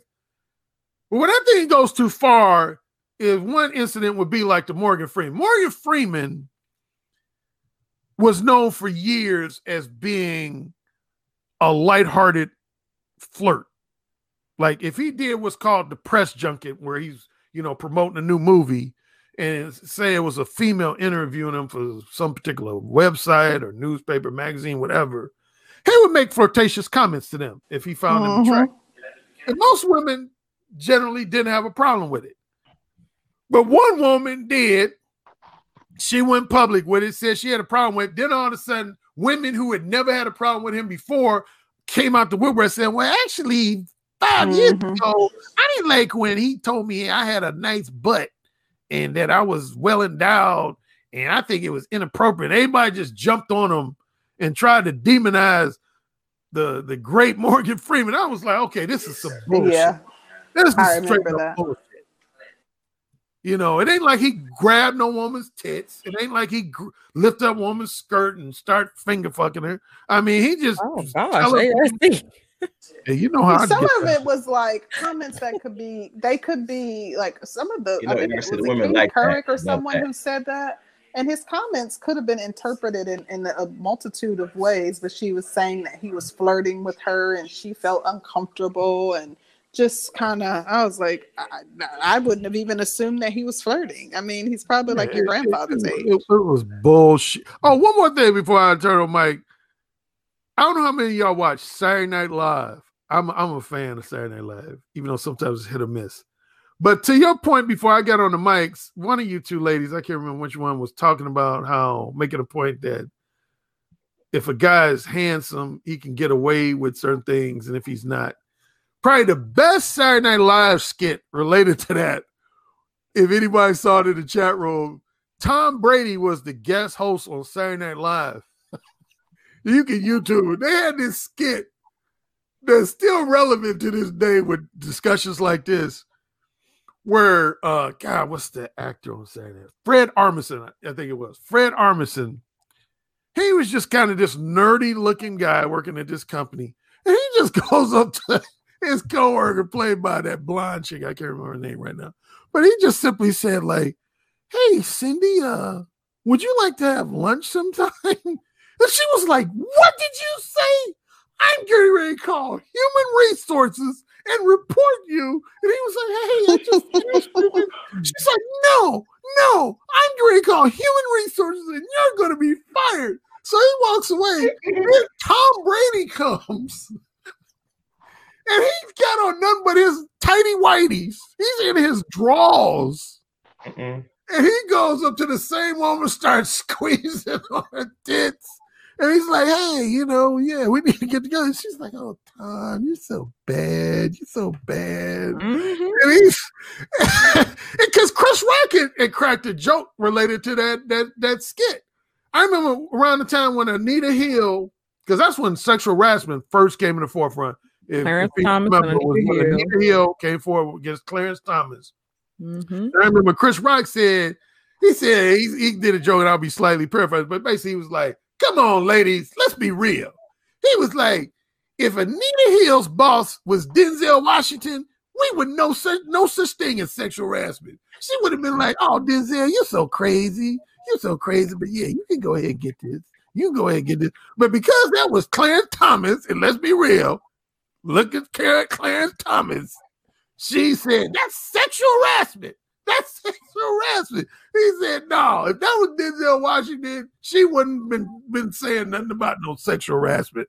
She would have gave him some, and they would have had a great working relationship. And it was one of those things you laughed at, but then you said, "Damn, there- there's at least some degree of truth to that." So, anyway, with that, I'll pass the mic. Um, Thank let's you. get Edward Bailey up in here. We haven't heard from you yet. Edward, what do you have going on? What you think?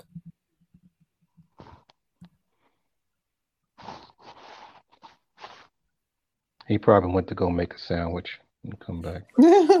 Clearly. His What mic about- is unmuted. Um, Chaos, what I you think know, about the topic? I think that um, th- when it regards to men and women, nothing's really equal. And in this society, it is more catered to women now for the last half a century now, and that's all designed, you know, to keep people, I guess, disunified, more chaotic, so way other governments could implement and do things under the rug or in the public, and people not gonna do nothing about it because now you make the men very weak and feminine and you make the women more masculine. It's all for the purpose of control. You know, look at all these cases with on the Me Too's and even what ARC said about the um I guess the woman sit there um took the offer and suck her boss's dick. Um yeah, she can get compensated for that if she wanted to. Um it's easier now because of a black woman make it possible for the last two years.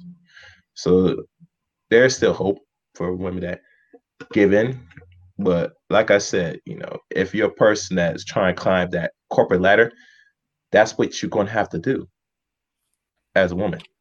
You're not going to escape that. I never heard of any woman in a corporate ladder that had to do nothing of that lewd behavior get to the top. Because the top is, That's predom- is, pred- is predominantly men. You might it's not true, but this is this this is the the law and order of this land. If you so want to you make a really top, don't think okay so you saying and, and and i don't i'm not going to say that you're wrong for saying this but Mhm. you're basically saying that no matter how much education and hard work a woman does she's still not going to be seen as equal to a man in her line of work um Mhm. even though she's done the work unless she uh does something sexual Oh yeah. does Well, Yeah, that's some Uh, validity. now, if that's some what he's that. saying- do you want do, do you want me to give you that agree answer? that they won't be. I, agree that they won't be viewed as equal, but uh, most women who say that they've gotten to the top, they've had to um, do the work of two employee. They like they have to work a lot harder. But I don't know about like them having to get on their knees in order to get to the top. I do think that they won't be viewed as the equal, and that they won't get there without a lot of hard work, and you know that they're um tr- that they're um, skills aren't necessarily recognized as readily as that of their male counterparts. Yeah, that's there's Now- some validity to what he said though. Um, Now, no, Art. Let me let me say this. Cause now a lot of women are gonna get pushback, and that's natural. I understand, but you gotta understand how the fucking world works. The world is built by men, and the men that run these corporations are not us. So if you're a woman, let's say a sister in the corporate ladder, you're gonna do what's necessary to compete against the non-black women to get that corporate ladder. And there's too much stories, too much cases that's been revealed already. Not only me too, but we've been hearing about for some time now. This is the, the nature of the game. Either you accept it or not. Now, the ways that women can get around this, mine say you're going to have to create your own corporation. But working under obviously somebody else's house that they build, you must follow their motherfucking rules. And if they say you got to get on your suck this dick to get this promotion and get up top, you're going to have to decide yes or no. You know what? I, I think that nowadays executives are even scared to make those propositions because of the, the, the climate that we're in. I think that, yeah, maybe 20 years ago, maybe even 10 years ago, but in today's time, they know that they're running the risk of losing everything. And if it's their company, their, com- You you sure know, their about that? company being bankrupt. Yes, absolutely. I don't think that in this day and time you'll find that happening as as you know prevalent as it once happened. Well, speaking of uh, on a, um, I, I'm not going to be responding to what you just said, but since you brought up day and time, before I got on the mic, I heard Art ask you guys about something to the effect of would Me Too be effective, you know, say decades ago. Well, see, that's part of the problem is that, like, I've talked about this multiple times on my channel. See, like, you take date rape. See, like, when I was in college, which was in the, the early mid 80s, you could get a woman drunk and then fuck her. That was considered unethical by many people, but it wasn't illegal. Sad to say, some of my own frat brothers used to do that all the time, as well as most of the guys on the campus, white or black, used to. Like I remember one time I had this conversation with this white frat guy. My frat gave a co-party, co-hosted a party with this white frat. Quick story. And this white guy from the white fraternity, he saw me basically talking stuff in this woman's ear. And he's kind of drunk, son. He said, Hey, can I ask you a question? And I said, Yeah, what's up? He said, Man, why you got your mouth all in that woman's ear like that? Like, what are you talking about? I said, Oh, you know, I'm I'm in you could say seduction mode. He he started laughing. He said, Seduction mode, huh? He said, So you you basically trying to talk your way into getting in her pants. And I said, Yeah, that, that's basically what I do. And he just started laughing. And I said, Why do you find that funny? He said, Man, that just sounds like too much work. And then I started laughing. I said, Too much work. I said, So let me ask you, what, what's your number one mode? How, how do you go about getting women in bed? He said, I do what probably 95% of the guys on this campus do. I get a woman sloppy drunk, and then I just take off her clothes and I fuck her. And I was like, oh, dude, that's Wow. that's, that's unethical, man. He said, no, it's not. And we got into this little argument. I was like, yes, it is. I said, dude, I would never want to fuck a woman that's sloppy drunk. He said, well, then you're a rarity. He said, I'm telling you, 95% of the guys on this campus do what I do. He said, why do you think you have frat parties? The whole reason we have beer at frat parties, because all the white frat parties, they would always have these big keg, what's called kegs of beer. Mhm. And he said that's not. He said that's the whole reason why we have kegs of beer. We invite women to our parties, get them sloppy drunk. But see, things change mainly because uh, predominantly one woman who I've actually collaborated with, you can Google her name, Katie Koestner. Woman named Katie Koestner. I first interviewed her when I had my blog talk radio show. She's considered the nation's top date rape prevention activist. And she was she's been noted as the first woman to come forward from a college campus. I think it was in either 1989 or 1990. Cause oh, before I tell her story, let me tell you one thing that happened that relates to her story. When I was still in college, I remember I had this friend. He was on the campus police, and we were talking about just different stuff. I forget how we got on the subject, but he said, "Hey, man, Alan, I gotta tell you," he said, "Man, if the parents of these students knew how many rape accusations we get per month, man, IU would, man, they they'd almost have to close down. I was like, what? What are you talking about? Is that bad? He said, dude, I'm talking about like hundreds per month. Wow. But he said it never comes out. I said, well, if you get that many per month, how come it's not coming out? Now, this is, mind you, was probably like around 1984. He said, because my superiors don't acknowledge them as true rape. I said, well, why not? He said, because when they interview the women, the women will say, well, we knew the guy. And they don't consider that rape. That's not rape. But the women consider it rape. But to, in the eyes of most of my superiors in the police department, they don't consider rape if you knew the guy, which was true. That's of that period. awful. And then when it started to change, was around Katie Koestner again. She made the cover of Time magazine because she got raped by a guy who she knew before and had a few social interactions with. And that's what basically what they initially told her. They said, No, you can't say this is rape because you knew the guy. She said, No, this is acquaintance rape. She said, I don't care if I knew the guy before he came to my room. He raped me. I did not give him consent Wow. have sex with So me. He raped me, and that's when the term started becoming popular. Date rape, all that the same. Again, Wow. question about see before there's a lot of stuff that in the 60s and 70s that you could get away with. And this also involves Bill Cosby again. Because like Bill Cosby, he had women coming out that he dealt with in the 60s and 70s saying, Yeah, he gave me drugs. Well, that shit wasn't illegal back then. Right. I had frat brothers that used to get women high with weed and stuff and then fuck them. That wasn't Yeah. illegal back then. But see, you do that shit today, you that's illegal today. If you But get you a woman what? drunk and then fuck her, you are risking going to prison. Right.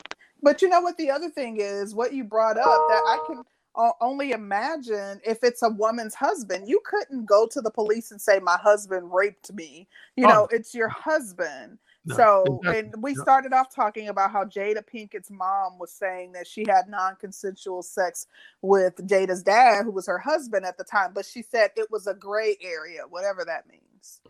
Um, but Alan, you like what you're saying is extremely insightful because it's allowing me to see it from the other side. And I'm one of those people who always try to see the good in people. So I'm like, well, I, you know, so hearing it from, you know, your perspective and talking about like basically that there was like it, they there was intention behind their acts of you know getting these big kegs of beer and that there was they actually knew what they were doing and that was their intent it's it's disgusting but it's it's it's kind of saddening and it's like a dose of reality for me um but I will shut up. We are actually going to start the process to wrap up. So I wanted to just give um, Edward Bailey a chance to speak, and then we'll give everybody um, one to three minutes to say their closing commentary. Um, Edward, is your mic working?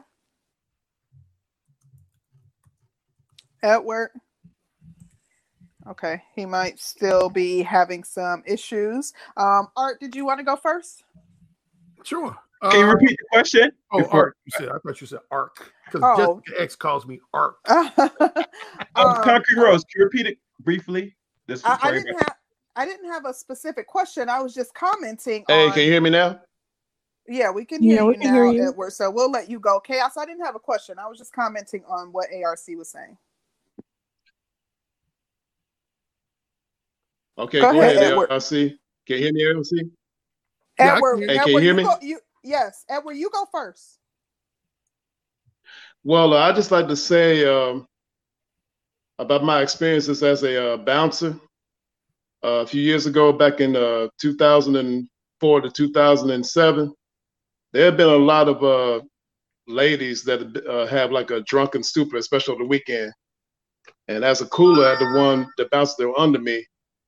And one of my friends if the lady is drunk, don't try to holler at her, don't try to take her home because you might end up in a moment where you're accused of inappropriateness that you might not be able to get out of.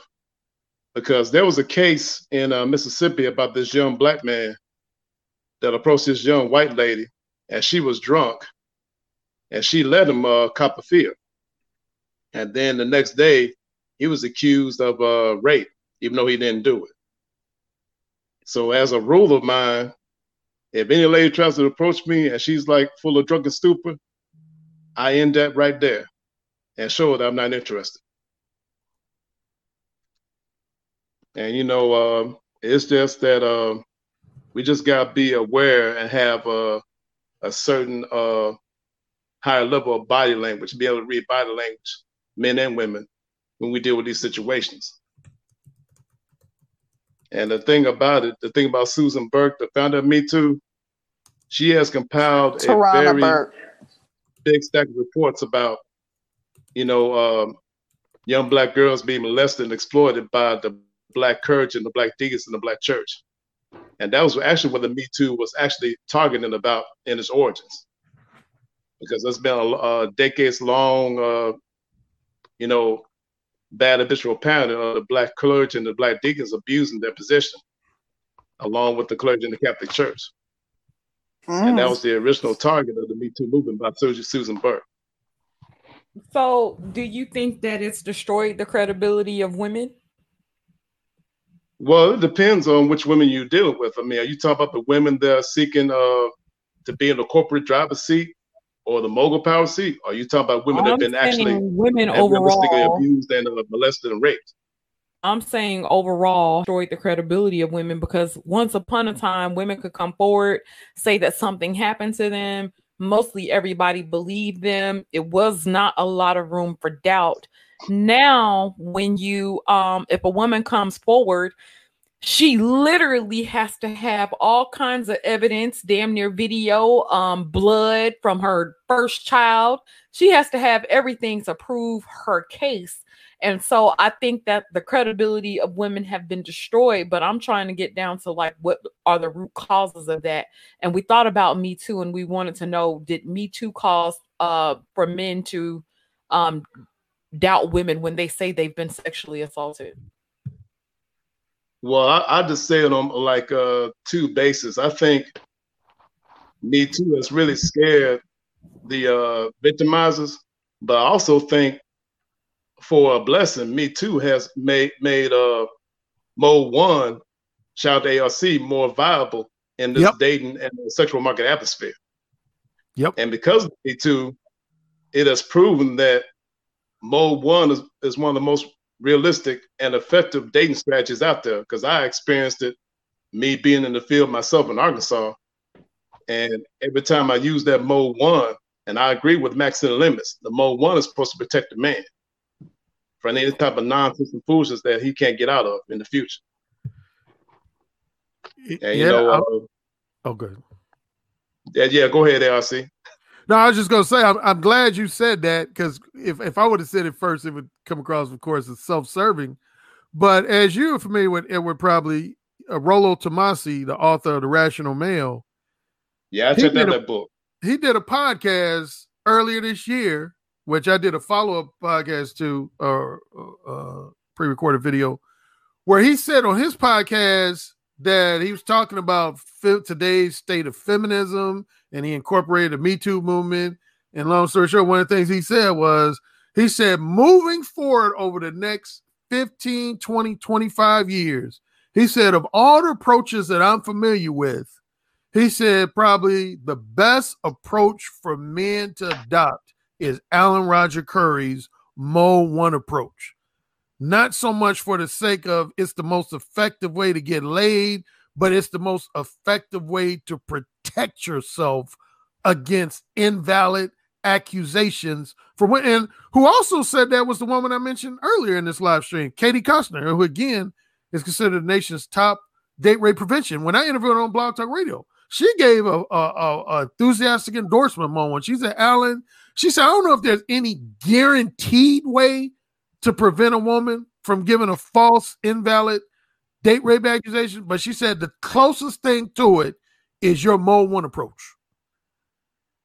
And because if you notice, if you look at Me Too, most of like this is why I hate when guys say, you know, more want to lead to you getting Me Too. Mo, name five guys who've gotten uh, who've been the targets of Me Too allegation accusations that were Mo one. I'll wait. It's I'll actually wait. zero. It's, it's pretty much zero. Almost all the guys, pretty much all the guys who've been accused of, of some type of Me Too related accusation allegation is guys who fall in one of these categories. It's guys at, from maximum to minimum. At maximum, guys who have raped or date raped women. Right underneath that is guys who have physically groped women and or exposed their genitalia to women. Like uh, Cuba Gooding Jr. Yeah, Cuba Gooding Jr. Uh, Char- that's what happened with Charlie Rose, who I mentioned earlier. He was walking around with a robe and exposing his penis to, to the women who worked for him. Then right underneath groping and exposing your genitalia is guys that I mentioned, like guys who were offering, who who were saying to women, if you have sex with me, I'll give you an employment opportunity or I'll give you a promotion. Like one quick note on that in that category, I don't know how many of you familiar with Leslie Moonves. Uh, he used to be the chairman of CBS programming. He was considered one of the most wealthiest and powerful men in the television industry and he lost all that because he got this woman a, a, job on the show. Oh, I remember that story, bro. I yeah, remember that. He got her the job on the show. He didn't even ask her to suck his. He just literally put his hand on her head and just start lowering her head down on his neck. And she came out, and his story came out in I think the New Yorker, and yes. he lost like some like 150 million dollars on that. I'm like, ain't no blowjob. Yeah. 150 million dollars. And then the final category would simply be guys who are using misleading and manipulative tactics to get women in bed. But I haven't heard like of Lowry about the. I haven't heard of one case where a guy was just straight up mo one and just went to a woman and said, Hey, I'm interested to have sex with you. You down or you not down? And he just got vilified by some kind of Me Too allegation. I haven't heard of one case like that. Right. I mean, it's all about your uh, tone and your structure of your uh, of uh, speaking. Yeah. So That's you ladies use that commentary as my my final. That'll be my final. Uh, Thank commentary. you, ARC. We appreciate you, and that is a good point. I think being direct and using mo- the mode one approach will certainly prevent. You know, uh, can be used as the way to try to prevent that from happening. Um, thank you. So um, then we'll have Art. If you can give us your final comments, please, on the topic. Okay. Can you guys hear me? Yeah, uh-huh. we can, bro. You. Okay.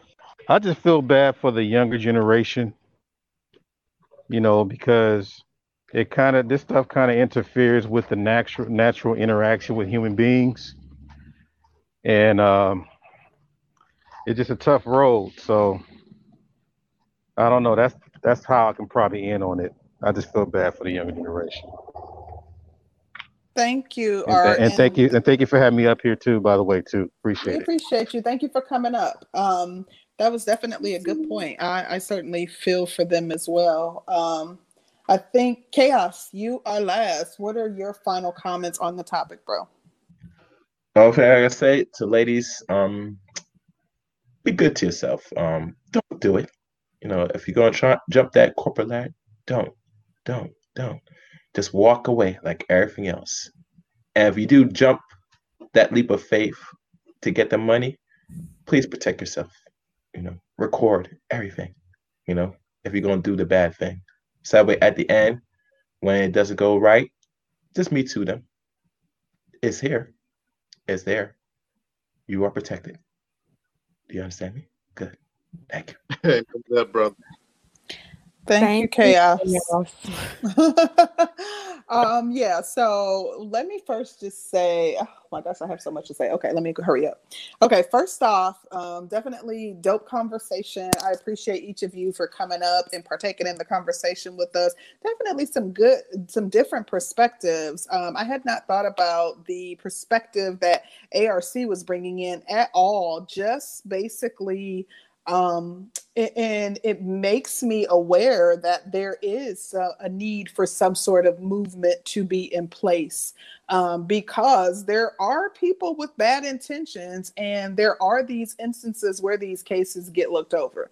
I think that now we have tougher laws and you know even if you know someone even if it's your husband um, there's not a law or any kind of regulations or regulatory legislation preventing you or questioning the authenticity because of the relationship that a person had of, of your allegation because of the relationship that a person has to you in the same respect i still am a firm believer that we are we meaning women we're our first line of defense so we're the first Mhm. order of protection by you know ensuring that we're not allowing ourselves to be in these compromising situations because men people can be predatory. So what i mean by that is like going to parties and getting sloppy drunk and knowing that there's nobody there that's sober that has your back like yeah you should be able to go out and enjoy yourself but you have to protect yourself first. And nothing is worth going out and getting into a situation where you're violated in that way.